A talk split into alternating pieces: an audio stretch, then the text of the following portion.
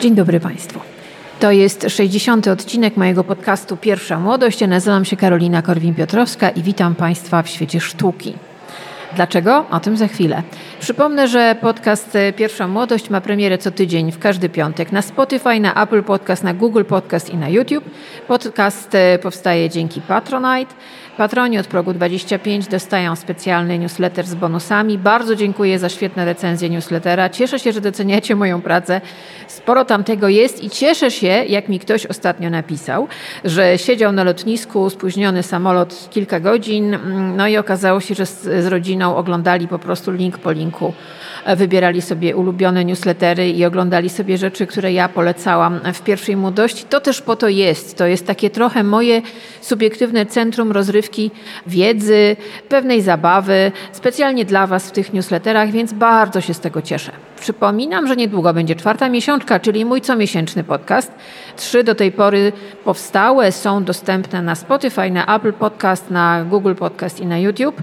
Za darmo możecie sobie słuchać do woli, tak samo jak podcastu Pierwsza Młodość, który przypomnę powstaje dzięki Patronite, ponieważ nikt pracujący przy podcastach Pierwsza Młodość i podcaście Miesiączka nie pracuje za darmo. Takie mam zasady i dzięki Wam możemy pracować, możemy zarabiać i możemy też bawić Was.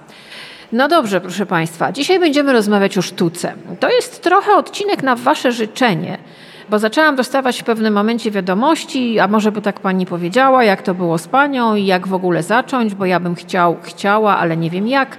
Trochę się wstydzę, bo nic nie wiem, jestem ignorantem, ignorantką, czyli trochę prosiliście mnie o to, żebym wam powiedziała, jak to było ze mną i jak to zrobić od początku. Chcecie? To macie. Zaczynamy. Gloria!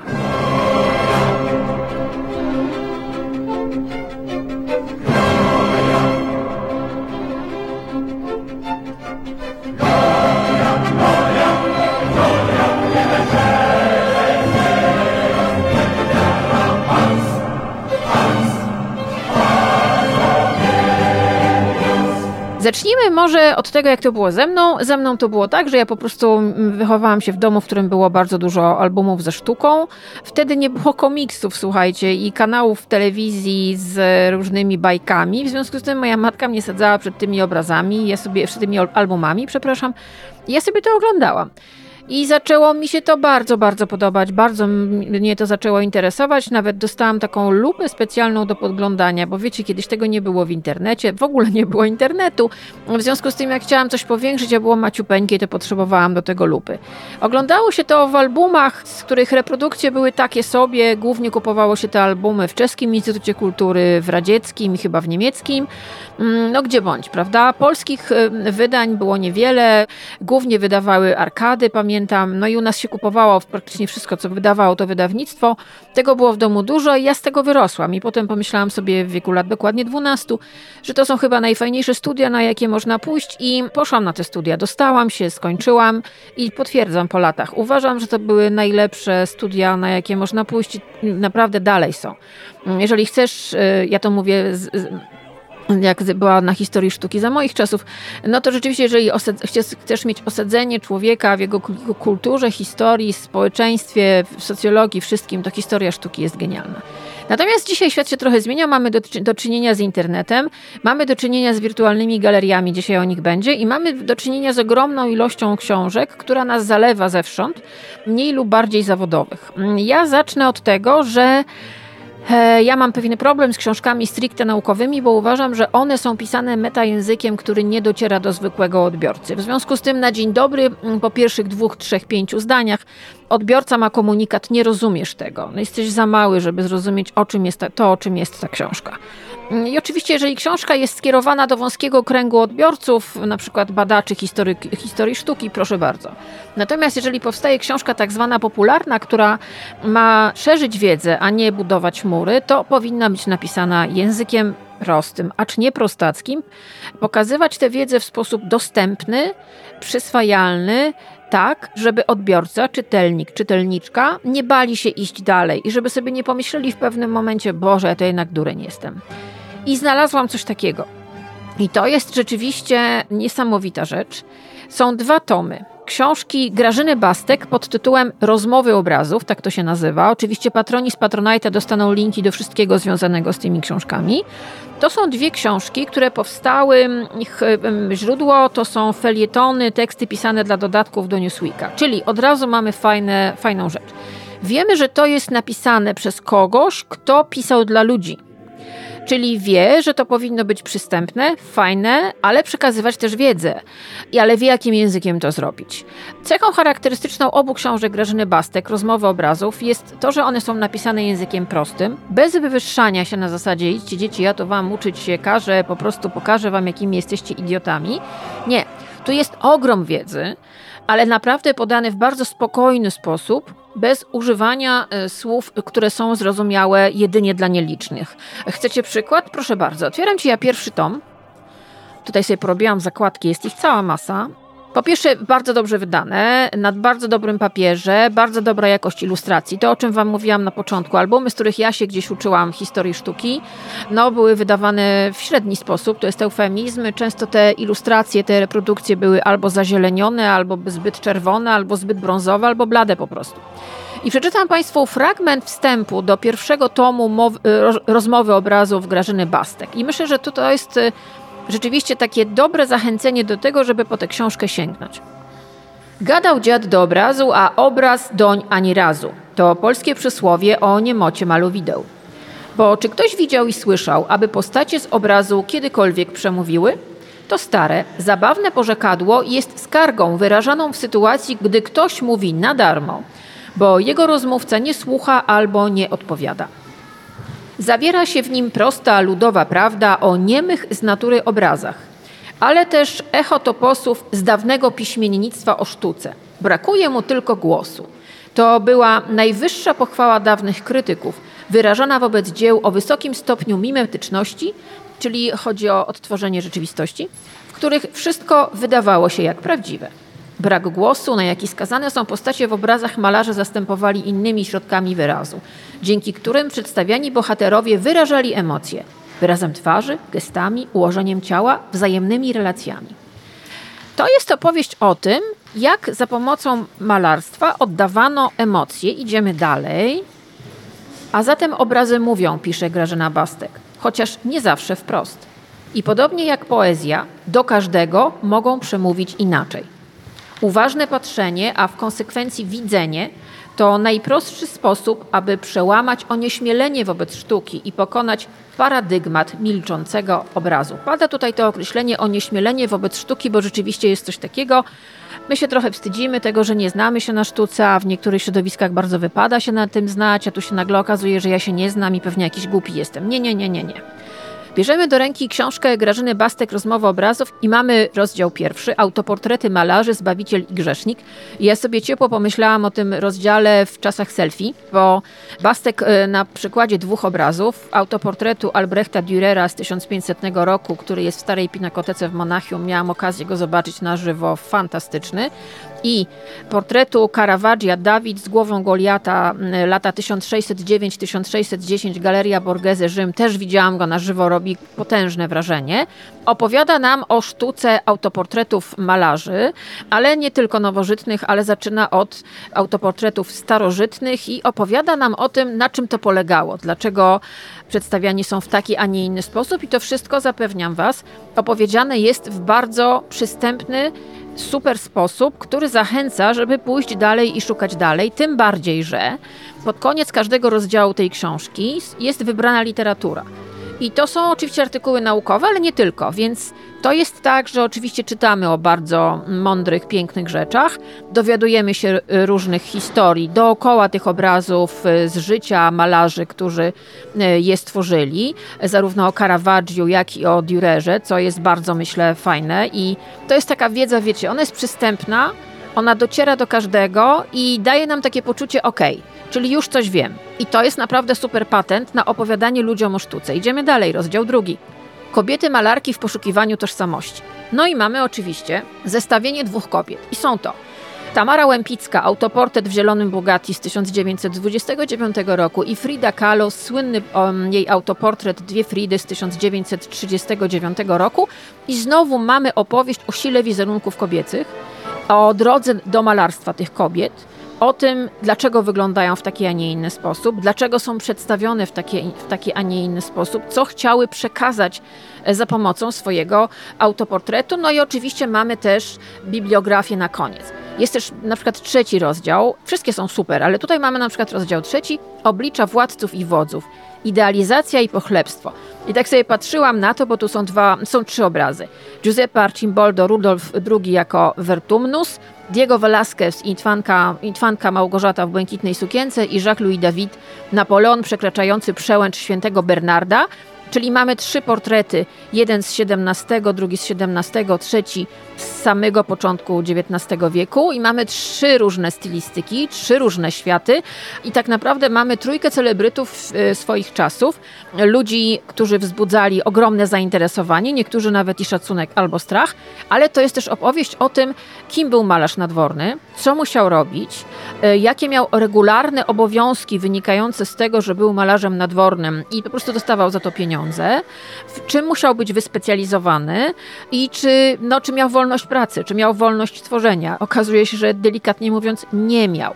Cała ta książka, to jest pierwszy tom mm, książki Grażyny Bastek, jest też tom drugi, Rozmowa obrazów, tom drugi, też przepięknie wydana. Piękne, piękne są te e, reprodukcje. One są naprawdę. Większość z tych obrazów miałam szczęście widzieć, więc one wyglądają tak naprawdę. A to jest bardzo ważne, kiedy ogląda się obrazy, bo bardzo często obrazy są oszukane. Są właśnie zbyt zielone, mówiłam wam, albo zbyt czerwone, albo są jakoś dziwnie skadrowane. Na przykład był tak, była taka moda w pewnym momencie, że pojawiały się albumy na początku lat 90. wydawano, było takie duże wydawnictwo, już nieważne jakie, na świecie i dużo książek tego wydawnictwa pojawiało się w Polsce i one wydawało książki w taki sposób, albumy malarskie, że ucinano je na przykład, że kadrowano je zupełnie inaczej niż tak jak chciał artysta, jak chciał malarz.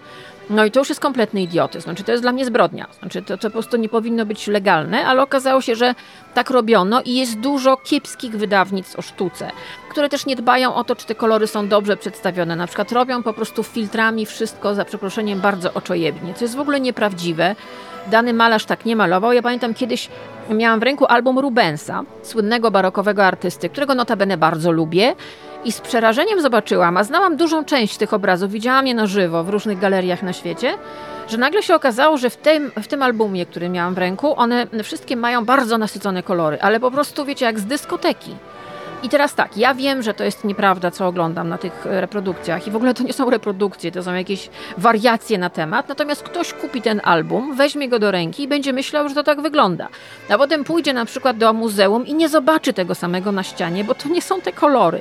Więc jak mam w ręce te dwa tomy książki Grażyny Bastek, e, Rozmowy obrazów, to przede wszystkim zwracam uwagę, oczywiście poza treścią, która jest świetna, na to, że te reprodukcje są fantastyczne.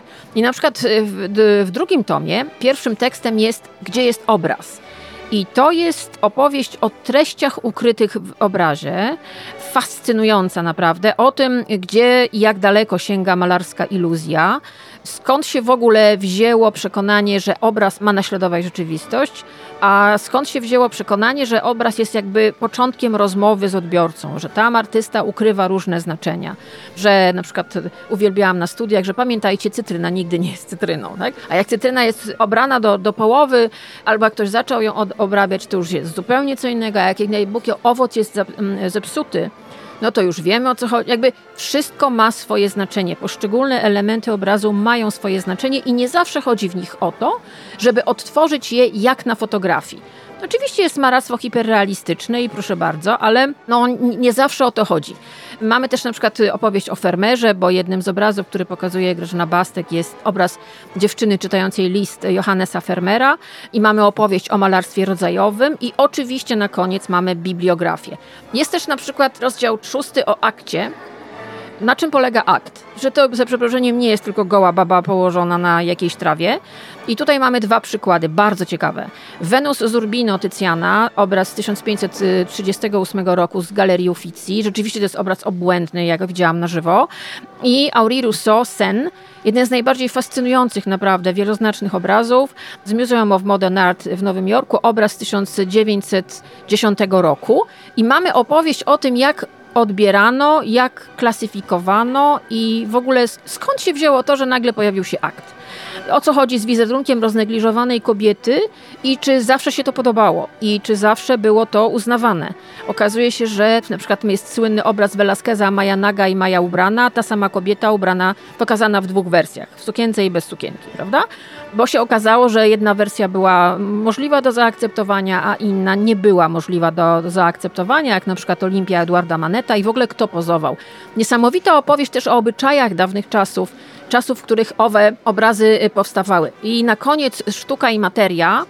To jest y, rozdział siódmy z drugiego tomu obrazów, gdzie mamy dwa wspaniałe obrazy. Petrus Christus, złotnik w warsztacie z 1449 i Johannes Vermeer, kobieta trzymająca wagę z około 1664 roku. I to jest opowieść o złocie. To jest opowieść o bogactwie. Naprawdę, jeżeli chcecie zacząć waszą jakąś drogę z zaprzyjaźnieniem się z historią sztuki, to ja wam bardzo polecam te dwie książki. Grażyna Bastek, Rozmowy obrazów, bardzo zacnie wydane, wydało wydawnictwo naukowe, więc mamy tutaj do czynienia z dobrą treścią, z dobrą ilustracją, z dobrym papierem. Książki są wygodne do czytania, to też jest ważne w dzisiejszych czasach. Jest to fascynująco napisane, bo pisze to ktoś, kto kiedyś pisał do gazety teksty popularno-naukowe, co nie znaczy gorsze, pamiętajcie o tym. Dlaczego o tym Wam mówię? Bo niedawno w Gazecie Wyborczej ukazał się bardzo dobry wywiad z Grażyną Bastek, zrobił go Wojciech Szot. Patroni dostaną link. Tytuł tego wywiadu już jest bardzo ciekawy. Weszłam, bo tu jest Botticelli, ale na mój gust to on nie działa. Jak się nie męczyć w muzeum? I to pytanie, jak się nie męczyć w muzeum? Wiecie, mamy teraz okres ferii, prawda? I podejrzewam, że niektórzy z Was myślą sobie, dobra, nadrobię zaległości kulturalne, pójdę sobie do muzeum. Jedziecie gdzieś na wakacje, Paryż, Rzym, no przecież znam to. I oczywiście są te muzea. I dlaczego większości z Was, wiem, że tak jest, kojarzy się to z męką? Łazisz z sali do sali, nic nie wiesz, nic nie rozumiesz, czytasz te podpisy, a co mnie to obchodzi, a co to w ogóle jest, a w ogóle to e, Grażynka wysłała mi SMS-a i o co mi chodzi. I rzeczywiście, oto fragment tej rozmowy, jej początek. Wojciech Szot pyta, ferie, wychodzimy z domu, idziemy na spacer, to może pomyśli ktoś do muzeum. Gdy jesteśmy w Warszawie, możemy pomyśleć Muzeum Narodowe. Gdzie skierować swoje kroki? Grażyna Bastek odpowiada. Najpierw lepiej sprawdzić, czy muzeum jest otwarte. Pamiętajcie, w, w poniedziałki są zamknięte. A dokąd pójść? No to już zależy od tego, co się lubi. I Szot bardzo mądre pytanie zadaje. A jak się nie wie, co się lubi? I wiecie, nie bójcie się tego pytania. To jest tak strasznie ważne. Nie bójcie się nie wiedzieć. No i on zadaje to pytanie. No i Bastek odpowiada. No to wtedy zaczyna się męka. Często widzę zmęczonych ludzi, którzy idą w równym tempie, monotonnym krokiem. Idą i idą. Spoglądają na podpisy, przez chwilę patrzą na obrazy, pomiędzy tym czytają korespondencję w telefonie. Są w muzeum, bo tak nakazuje im obowiązek społeczny. Jeśli ktoś przyjechał do Warszawy i ma trochę wolnego czasu, to czuje konieczność odwiedzenia Muzeum Narodowego. Wciąż, może i na szczęście, wielu osobom głupio tu nie przyjść. A ten, któremu głupio, ale nie wie co lubi, będzie się męczył. I w tym wywiadzie radzę go Wam naprawdę przeczytać, bo wyślę go Wam, patroni go dostaną. Jest dokładnie instrukcja, która polega przede wszystkim na tym, żeby się nie bać i żeby się nie wstydzić. I żeby sobie znaleźć taki obraz w muzeum, do którego idziecie, nie taki, który jest modny, nie, Mona Lisa, wszyscy stoją, nikt nie wie o co chodzi na tym obrazie, z tych, co tam stoją, robią te głupie fotki, po co? Przejdźcie się, spokojnie. Możecie wcześniej w internecie mniej więcej sprawdzić, co tam jest ciekawego i znaleźć sobie jedną chociaż rzecz, do której będziecie sobie szli. Reszta was może nawet nie obchodzić. I od tego zacznijcie. I nie wstydźcie się, że na przykład w jednym wielkim Muzeum Narodowym czy Muzeum Prado macie jeden ulubiony obraz. Fajnie, że w ogóle jakiś macie. I że was coś zainteresowało. Jeszcze jeden cytat z Bastek, bardzo ciekawy. Tak, to mój zawód. Umiem umieścić obrazy w epoce, regionie, w których powstały, odczytać artystyczne powiązania. Jednak, żeby dostrzec, że nie jest to wybitny portret, wystarczy mieć oczko widzieć, nie tylko patrzeć. Ludzie o świeżym, niezawodowym podejściu do sztuki widzą całkiem sporo, lecz boją się mówić o swoich spostrzeżeniach.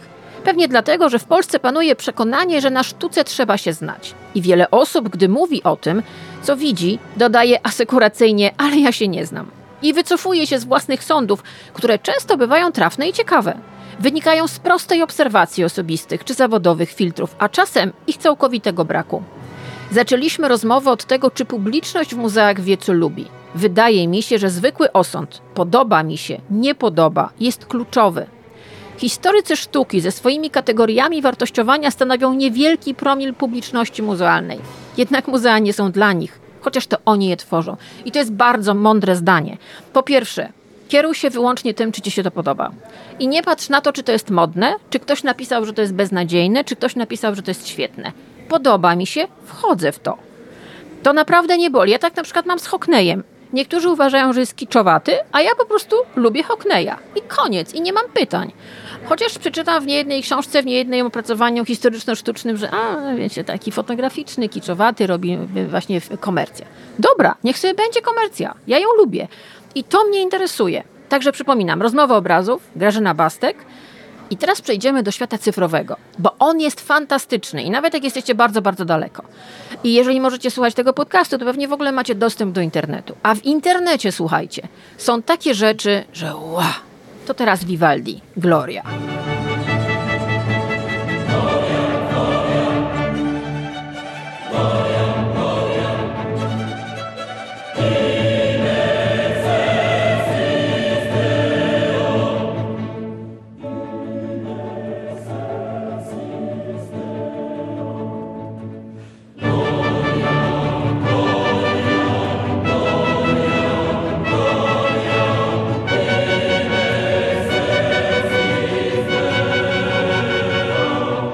No i proszę Państwa, teraz kolekcje cyfrowe. Nie ukrywam, ja przez lata podchodziłam do tego tak trochę, wiecie, delikatnie mówiąc z, z nieufnością. Ale przyszła pandemia i pamiętam, ludzie sobie tam robili takie plany, pamiętacie to? A tu będę oglądać muzeum, tu zrobię 25 tysięcy przysiadów, tutaj coś tam, coś tam. I ja wtedy jakoś tak sobie pomyślałam, dobra, dawno nie było mnie w Louvre, nie powiem ile lat, bo wstyd się przyznać, to sobie wejdę do Louvru. I weszłam do tego Louvru i zwariowałam bo nawet nie miałam pojęcia, ile tam tego jest i jak można dużo rzeczy dzięki dzisiejszej technice i dzisiejszym narzędziom, na przykład jak tablet, obejrzeć. Jak ja kiedyś musiałam mieć lupę do powiększania jakichś obrazów, no to teraz po prostu powiększam sobie obraz na tablecie i widzę go bardzo blisko, widzę każde pociągnięcie pędzla, widzę każdy detal, każdą koroneczkę, każdy kwiatek, widzę wszystko, widzę nawet płótno, na którym on jest namalowany.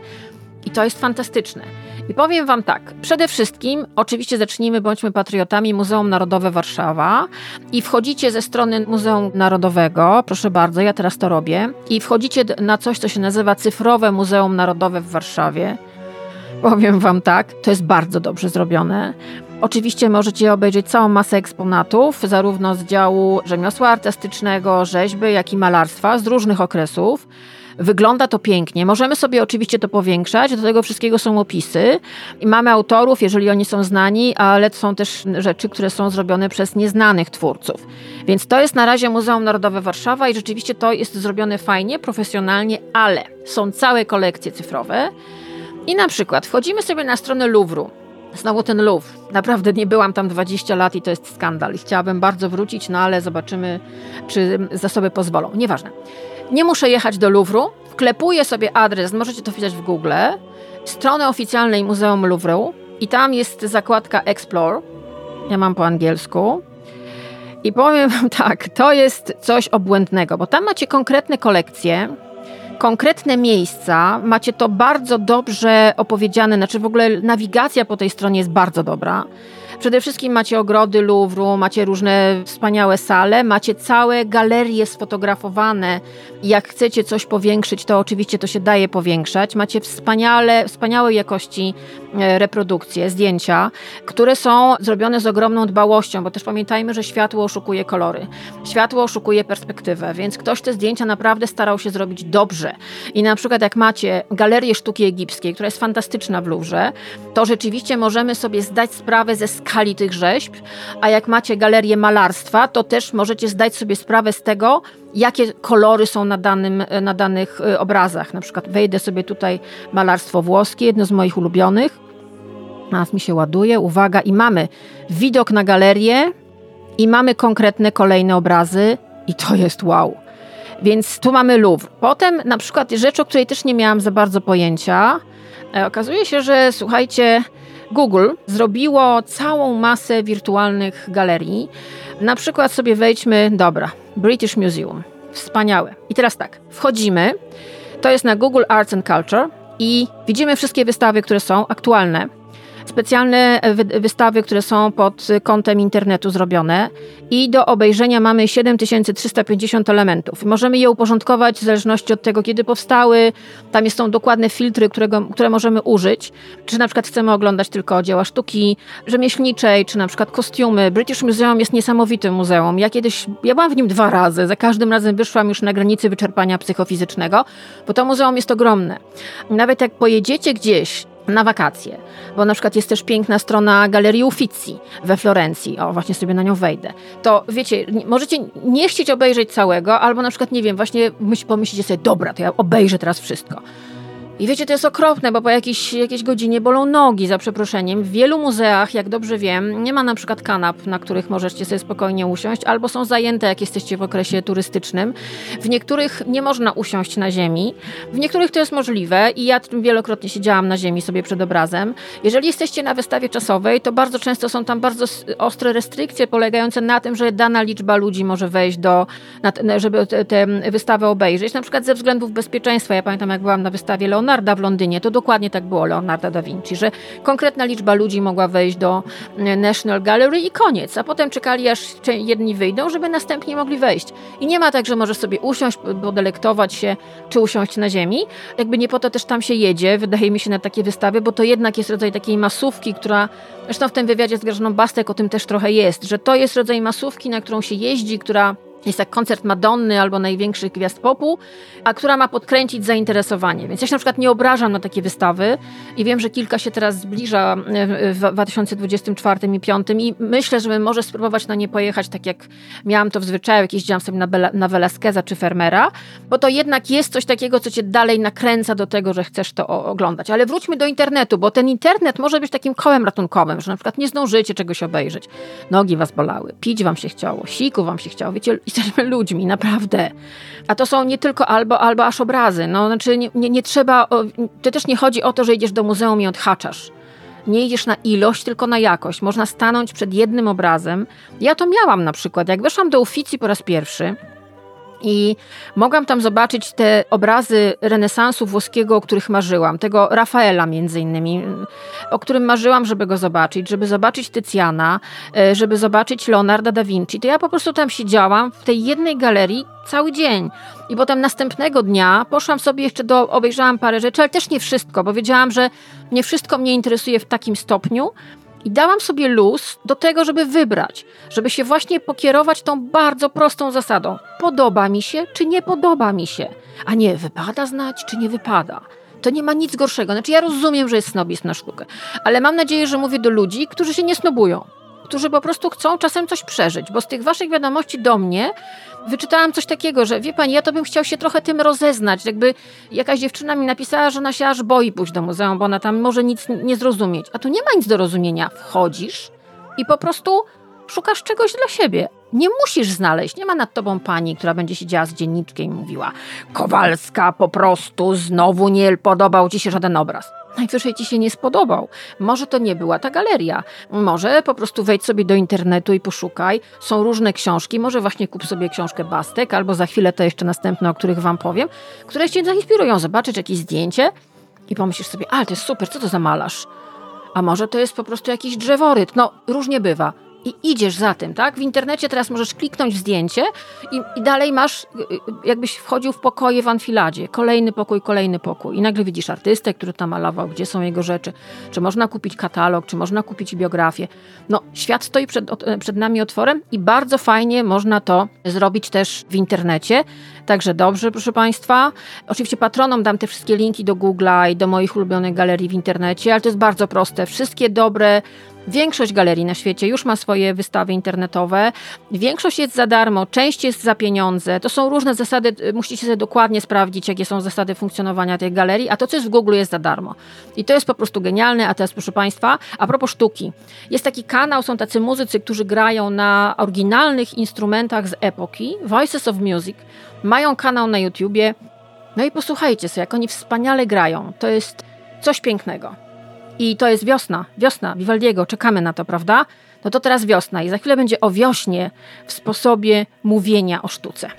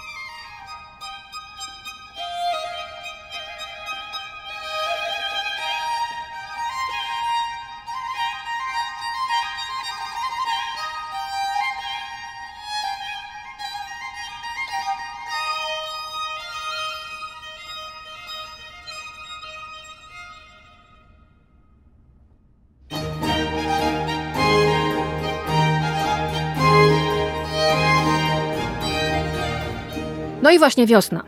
Zaczęło się od tego, że na Instagramie bardzo Wam polecam profil pod tytułem Histeria Sztuki. Zobaczyłam, że jest dziewczyna, która nazywa się Sonia Kisza. Nawet nie wiedziałam, że ona się tak nazywa na początku. Wiedziałam, że jest Sonia i że ona robi memy w oparciu nie o zdjęcia na przykład polityków czy tam czegoś, tylko w oparciu o obrazy.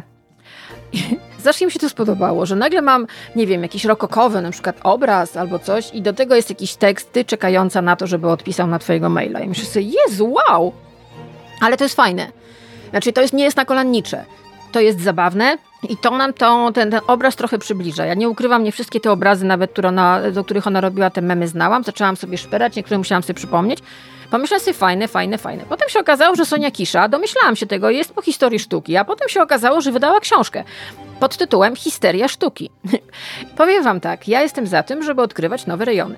Żeby brać do ręki coś, co nas inspiruje. Ja czytałam tę książkę, Histeria sztuki. Bardzo fajne, że to się czasami myli z historia, prawda? Ale czytałam tę książkę pod tytułem Histeria sztuki i myślałam sobie, kurczę blade, jakie to jest fajne, jakie to jest inne. I jak ja bardzo żałuję, że za moich czasów, jak to brzmi, no nie wiedziałam, że takie, takie książki można napisać, że w ogóle tak można mówić ludziom o sztuce, o obrazach, bo wiecie panie, to, to wiesz, wiecie, to jest nabożne, to na kolanach trzeba, nie wiadomo co, a tu się nagle w ogóle okazuje, że to jest książka o tym, jakie emocje w nas wywołuje obraz, wywołuje sztuka, ale nie tylko. Bo na przykład mamy rozdział pod tytułem Religijna pornografia, i mamy opowieść o tym, no właśnie, ja jak byłam małym dzieckiem, trochę się cofnę w czasie i dostawałam te albumy do oglądania, to tam bardzo dużo było naprawdę brutalnych rzeczy. Pamiętam, myśmy mieli taki album ze średniowiecznymi miniaturami, w którym jest cała masa naprawdę ohydy, brutalności. Tam po prostu są takie sceny, że szok. Nie wiem, jak oglądaliście na przykład czołówkę serialu 1670. No to oni specjalnie z różnych brewiarzy, z różnych kronik wzięli te miniaturki oni tego nie wymyślili. Tam naprawdę były rysuneczki pokazujące, jak się komuś wbija wielki nóż w żołądek, wylatują z niego wnętrzności, a równolegle jeszcze ktoś rozbija temu komuś głowę na przykład. Tak? Tam są zdjęcia, jak się kogoś ćwiartuje na kawałeczki i na przykład wrzuca do kotła, żeby było szybciej. Są zdjęcia przemocy, gwałtów, no, no po prostu wszystkiego. Więc to jest taki trochę komiks, dlatego mówię naprawdę, nie bójcie się przyglądać tym obrazom i oglądać je z bliska, bo tam się dzieją takie rzeczy. No i właśnie, Sonia Kisza w pierwszym rozdziale swojej książki Histeria sztuki zaczyna od religijnej pornografii. I Sonia Kisza zastanawia się nad tym, skąd ludzie wtedy, ale dzisiaj też, no przecież oglądamy sceny, y, różne, lubimy ohydne wątki w filmach, no wiadomo, skąd się to wzięło w średniowieczu? Uwaga. Warto zastanowić się, skąd w ogóle wzięły się takie przedstawienia męki i co sprawiało, że ludzie chętnie patrzyli na cierpienie innych albo o nim czytali. Brzmi znajomo, prawda? Dalej. Czy nie po to, żeby utożsamić się z ofiarą? Część historyków sztuki uważa, że artyści robili wszystko, by widzka lub widz mogli, mogli współodczuwać z osobą torturowaną. Okazuje się, że nie bez znaczenia były też jej płeć i wygląd. Obsesja na temat śmierci pięknych kobiet zdaje się istnieć od zawsze. Najchętniej przedstawiane w roli męczennic są właśnie święte dziewice, czyli grupa czterech niezamężnych kobiet, które zamordowano za bycie chrześcijankami: Katarzyna, Barbara, Małgorzata i Dorota. Wszystkie ich przedstawienia należały do obowiązującego kanonu piękna danego okresu. Ponadto ukazywano je jako bardzo młode dziewczyny. Miały nie więcej niż 15 lat.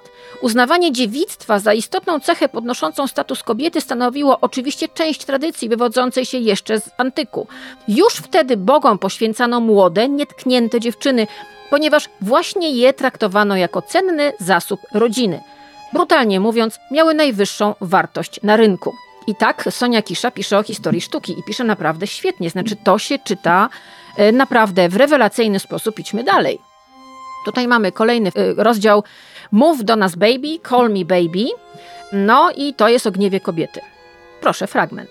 Totalnie wyparty kobiecy gniew sprawia, że się go boimy. Trywializujemy go, chowamy albo wyśmiewamy. Nazywamy go histerią, a za jego źródło uważamy zbytnią emocjonalność i nigdy nie uznajemy jego zasadności. Co jeszcze dziwniejsze, choć większość wojen na świecie rozpętali mężczyźni, to właśnie kobietom przypisujemy łatkę reagujących zbyt emocjonalnie. Fajne spostrzeżenie. A przecież gniew jest impulsem do działania.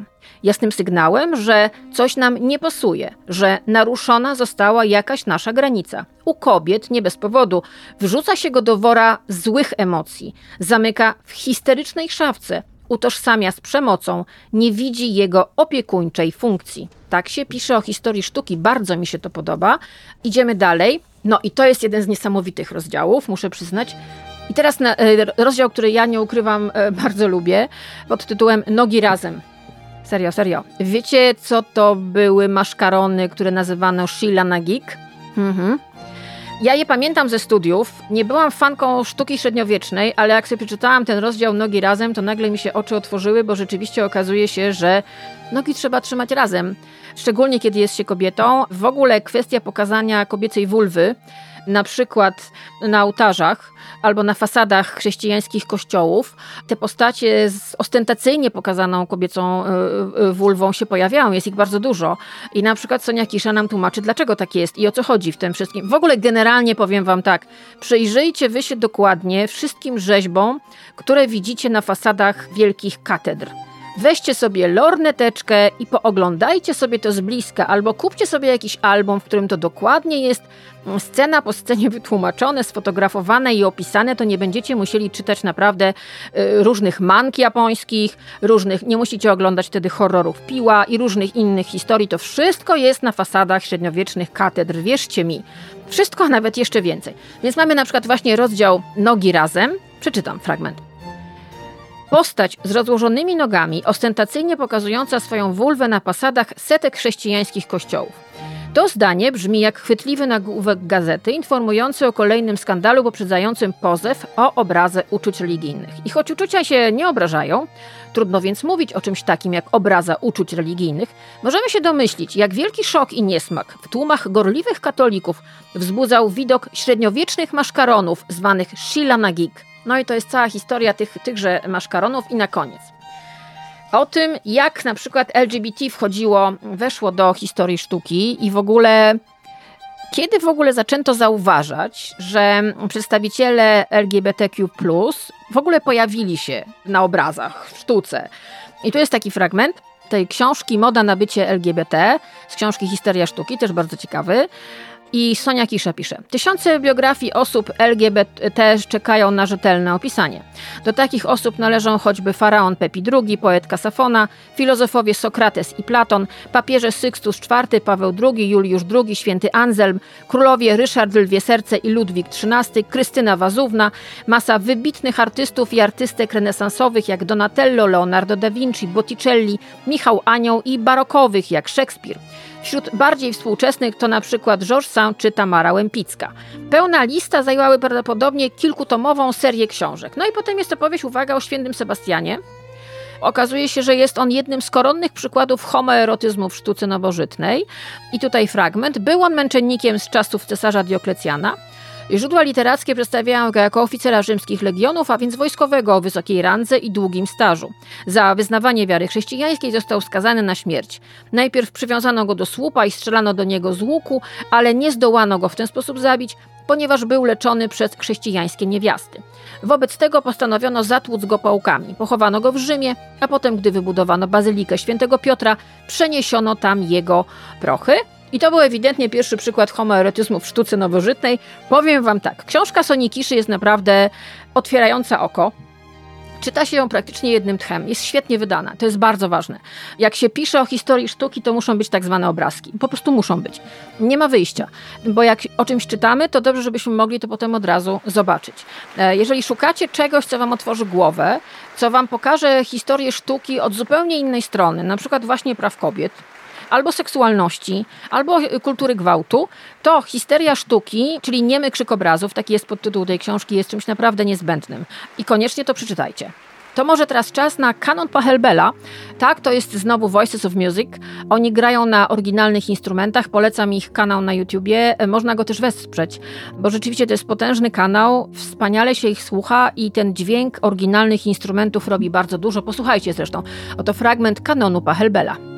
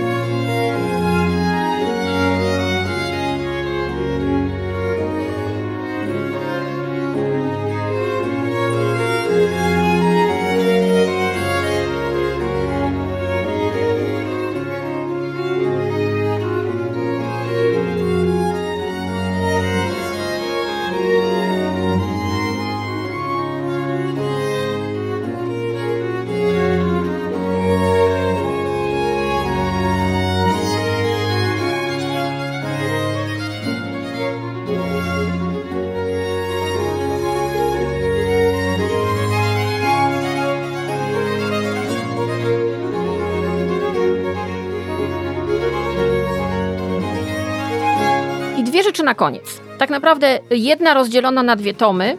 Książki niezwykłe, dla niektórych bardzo kontrowersyjne, od razu powiem, ale jeżeli nie pytacie o to, co, od czego można w ogóle zacząć, co może być taką fajną zajawką, jakimś początkiem romansu, to myślę, że zarówno historia piękna, jak i historia brzydoty, wydane pod redakcją Umberto Eco, notabene wydane fantastycznie, bo to są książki, które są pełne esejów, ale też bogato, niesłychanie ilustrowane, no to to jest to. To jest w ogóle dla mnie prezent idealny. Cieszę się, że one regularnie są wznawiane, bo to jest naprawdę książka, która powinna znaleźć się na półce każdego, kto chce się uważać za osobę, która coś tam kuma, moim zdaniem.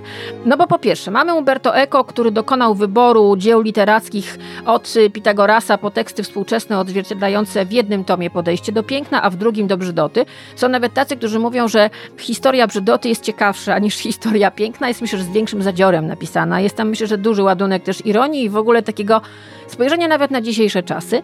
I na podstawie tychże tekstów filozofów, pisarzy, mistyków, uczonych i też teologów można się zorientować, jak na przestrzeni wieków my, jako ludzie, odbieraliśmy piękno. I to jest naprawdę podróż fascynująca w połączeniu z obrazami, z ilustracjami, których tutaj jest cała masa. Znaczy, rzeczywiście wydane te dwie książki są w sposób genialny. Ja je mam w ręku, mam je w domu, bo to jest coś, czego się nigdy nie pozbędę. Naprawdę wydane w sposób niewiarygodny. Fantastyczne są opisy które też są bardzo ważne, bo często można od samego opisu, niekoniecznie też pamiętajcie, niekoniecznie musicie czytać od razu całą książkę. Macie obraz i macie opis do tego obrazu. I on czasami może być początkiem wszystkiego. Może nie musi, ale opisy zarówno w historii brzydoty, jak i w historii piękna są bardzo ważne. To samo jest w książce, o której wam mówiłam, książ y, dwóch tomach książki Grażyny Bastek. Opis do obrazu czasami jest bardzo ważny, i tak jak mówię, może Was zaprowadzić znacznie dalej niż myślicie, może być początkiem wielkiej przygody.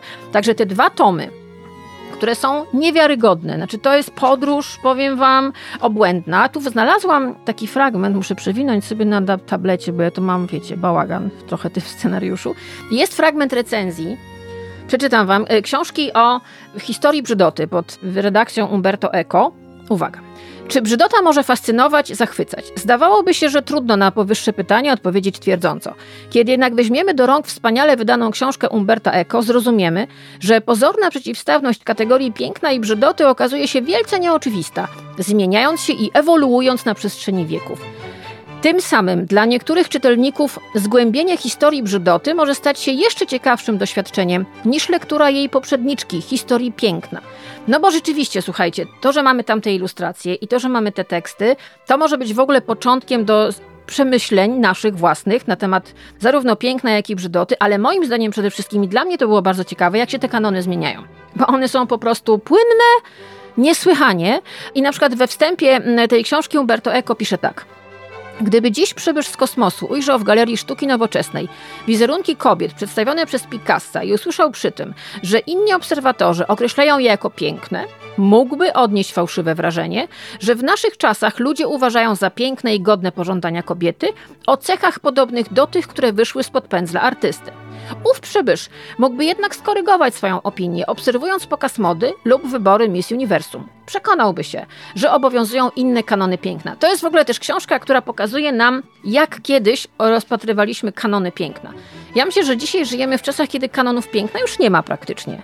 Co też jest fajne, aczkolwiek czasami się przydają pewne reguły, ale nie mówimy tu o jakichś tam konkursach czy innych rzeczach. Generalnie piękny jest, myślę, każdy i mamy coraz większe poczucie tego, że to piękno jest w nas i że te kanony były kiedyś, ale dzisiaj ich nie ma. Ale myślę, że jeżeli chcecie poznać trochę historię, no to bez tych kanonów się po prostu nie da. Wypada chociażby wiedzieć, na czym to polegało co było piękne kiedyś, a co jest piękne dzisiaj. I te dwie książki, które w ogóle otwierają niesamowicie głowę na całą masę problemów, różnych aspektów, y, zarówno piękna, jak i brzydoty, ale też to, że te teksty, które mamy, które są mm, jakby dookoła tych y, wspaniałych ilustracji w owych książkach, one też są ze, ze świata filozofii, religii, teologii, nauki. To naprawdę jest jakieś takie kompendium nie boję się tego słowa, intelektualne, nie bójmy się tego słowa.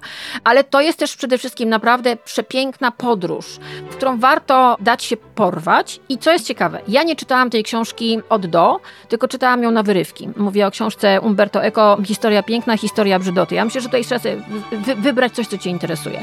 I sobie potem szukasz, idziesz jak po sznurtku, idziesz jak, jak, jak za nicią Ar Ariadny. I to cię prowadzi po prostu. I ja myślę, że ta książka Umberta Eco spełnia taką rolę, że czytam ją na wyrywki, znajduję jakieś zdjęcie, które mnie zainteresowało, jakiś, o, jakieś dzieło sztuki i sobie idę od opisu i idę potem dalej. Podobnie można zrobić w internecie.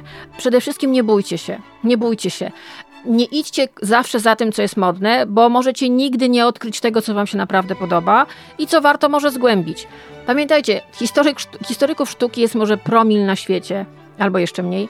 I ludzi, którzy się na tym znają, są w stanie określić wszystko, opowiedzieć. Fajnie jest zaszpanować, parę razy mi się zdarzyło. Fajnie jest iść po muzeum i wiedzieć, o co chodzi w tych obrazach, które wiszą, aczkolwiek Trochę rzeczy już zapominałam od czasów studiów i lubię swoją niewiedzę, lubię swoją, nazwijmy to, ignorancję, bo sobie lubię sama poszperać. Lubię sobie sama przypomnieć i zobaczyć, jak dzisiaj pisze się o sztuce. I jak pisze się właśnie nie na kolanniczo, z odwagą, bez bagażu, bez wstydu, i wchodząc na zupełnie nowe tereny interpretacji dzieła sztuki. To jest też bardzo fajne. Więc zachęcam Was do tego. Myślę, że jeszcze zrobię jakiś odcinek podcastu kiedyś o tym, o jakich o filmach. No bo wiecie, to nie jest pewne bez siostry Wendy. Ja myślę, że wszyscy pamiętacie siostrę Wendy, której pogadanki o sztuce, dla mnie na przykład, ja już byłam wtedy po studiach, ale ja sobie to naprawdę oglądałam w telewizji to było i ja byłam zauroczona tym, jak, z jakim spokojem i właśnie prostotą ona o tym opowiada. Wiem, że wiele osób, znam co najmniej dwie takie osoby, zaczęło w ogóle swoją przygodę z poznawaniem historii sztuki albo danego okresu w historii sztuki, bo też, aha, pamiętajcie, nie musicie znać wszystkiego od czasów antycznych do dziś. Można mieć swojego ulubionego artystę i poza tym nie kumać nic. To, to naprawdę nikt z wami, za wami nie będzie biegał i, z, z palcem karzącym, że nie umiecie wszystkiego, nie lubicie wszystkiego. Nie. Można lubić tylko jednego, jedynego artystę. I, I, naprawdę to nie jest powód do wstydu. Fajne jest, kiedyś ma się takiego artystę. Ja mam takich paru i bardzo ich lubię i sobie zbieram albumy. Jak mogę, to pojadę na wystawę. Lubię sobie coś poczytać o nich. Lubię odkryć nowych artystów. To też jest e, fajnie. Ja nie wszystkich znam. Na przykład w książce Soni Kiszy jest to podejście feministyczne. Ja czekam na książkę Katie Hessel. Mówiłam wam o książce e, Historia sztuki bez mężczyzn. Ona wyjdzie w Polsce niedługo. Jestem bardzo ciekawa, jak będzie odebrana, bo na przykład ja pamiętam ze z czasów moich studiów, że kobiet y, w historii sztuki było bardzo mało i były traktowane rzeczywiście per noga. Historia sztuki była mężczyzną za moich czasów. A teraz nagle widzę i też uczę się, właśnie poznaję nowe artystki. To już nie jest tylko Frida Kahlo i Tamara Łępicka, jest ich znacznie, znacznie więcej. Bardzo się cieszę, że, że, że mogę odkrywać te nowe e, artystki, żyjące, nieżyjące, patrzeć na ich dzieła i myślę sobie, kurczę, to nie ma naprawdę różnicy w jakości między mężczyzną kobietą. Ktoś po prostu w pewnym momencie wygumkował kobiety z historii sztuki, nie dał im prawa, nie dał im mocy do tego, żeby spod ich rąk wychodziły prawdziwe dzieła sztuki. To określenie prawdziwe dzieło sztuki było przypisane głównie do tych, które stworzyli mężczyźni. I to jest też wielka rewolucja, która dzieje się na naszych oczach, więc czekam na książkę Katy Hessel i na pewno jak ta książka wyjdzie w Polsce, będzie o niej w podcaście Pierwsza Młodość. Także patroni, przypomnę, dostaną wszystkie linki, tego trochę jest, dam wam swoje ulubione galerie, dam wam jeszcze kilka takich książek, które są fajne, między innymi Gombrich o, o sztuce. Podstawowa w ogóle pozycja, chyba 16 wydań było już na świecie tej książki. Ona oczywiście z perspektywy 2024 roku jest bardzo wyrywkowa i jest absolutnie niepełna, ale jest nowe wydanie, niedawno wyszło w Polsce i rzeczywiście to jest coś takiego, coś takim basiciem. Jeżeli chcecie mieć jakąś historię sztuki na półce u siebie, no to rzeczywiście Gombrich jest do tego idealny, ale musicie wiedzieć, bo mamy XXI wiek, że on jest bardzo niepełny że tam nie ma wielu nazwisk, ale jego język, to jak to jest napisane jest bardzo ciekawe, bo on jest bardzo emocjonalny, niektórzy mówią, że zbyt emocjonalny i że on z, dużymi, z dużym takim ładunkiem własnej pasji pisze tę książkę i myślę, że kluczem mm, do popularności o sztuce Gombrisza to jest właśnie to, że ona jest napisana z pasją. No dobra, to teraz będzie zupełnie nowa rzecz w pierwszej młodości, bo tak sobie pomyślałam, że wiecie, czasami mnie pytacie, a czego pani słucha. No to ja wam powiem tak, będę wam prezentowała taką co jakiś czas jakąś piosenkę. I na przykład ostatnio usłyszałam piosenkę Anny Andrzejewskiej do wiersza Haliny Poświatowskiej. Chciałabym. To jest piosenka z jej debiutanckiej płyty pod tytułem Pocałunki. Cała płyta oparciu, jest e, oparta na, na tekstach, na wierszach Haliny Poświatowskiej, już samo w sobie jest wspaniałe. Ale jak posłuchacie tej piosenki, Anny Andrzejewskiej, to zrozumiecie, o czym mówię. O jakiej wrażliwości mówię, o jakiej sile mówię i o jakich ogromnych emocjach mówię, które są w tym niesamowitym głosie. A więc na koniec, to był odcinek o sztuce, więc chciałam, żeby to było, żeby na koniec wybrzmiało też coś, co ja nazywam sztuką. Przypomnę, to był podcast Pierwsza Młodość, który przygotowała i prowadziła Karolina Korwin-Piotrowska. Moim wydawcą jest Mateusz Nowosad. Podcast Pierwsza Młodość powstaje dzięki Patronite. Patroni od progu 25 dostają co tydzień e, taki wypasiony bardzo newsletter, który dla niektórych jest wspaniałym centrum rozrywki do spędzania czasu, kiedy się czeka na przykład na samolot na lotnisku albo jest się zawa zawalonym e, śniegiem w pociągu PKP. Pozdrawiam. Przypomnę, że podcast Pierwsza Młodość okazuje się zawsze w piątki o godzinie 18 na Spotify, na Apple Podcast, na Google Podcast i na YouTube. Przypominam także, że już niedługo czwarty odcinek mojego podcastu Miesiączka, tego co miesięcznego, a trzy poprzednie są dostępne na Spotify, na Apple Podcast, na Google Podcast i na YouTube. A teraz na koniec 60 odcinka mojego podcastu Pierwsza Młodość, Anna Andrzejewska. Wpiszcie ją sobie w Google, wpiszcie ją sobie w Spotify. Niesamowita wrażliwość, wspaniały głos, a dzisiejszy odcinek był o sztuce i proszę Państwa, to też jest sztuka. Wiersze poświatowskiej w wykonaniu Anny Andrzejewskiej. Do usłyszenia za tydzień. Chciałabym Cię zobaczyć raz jeszcze.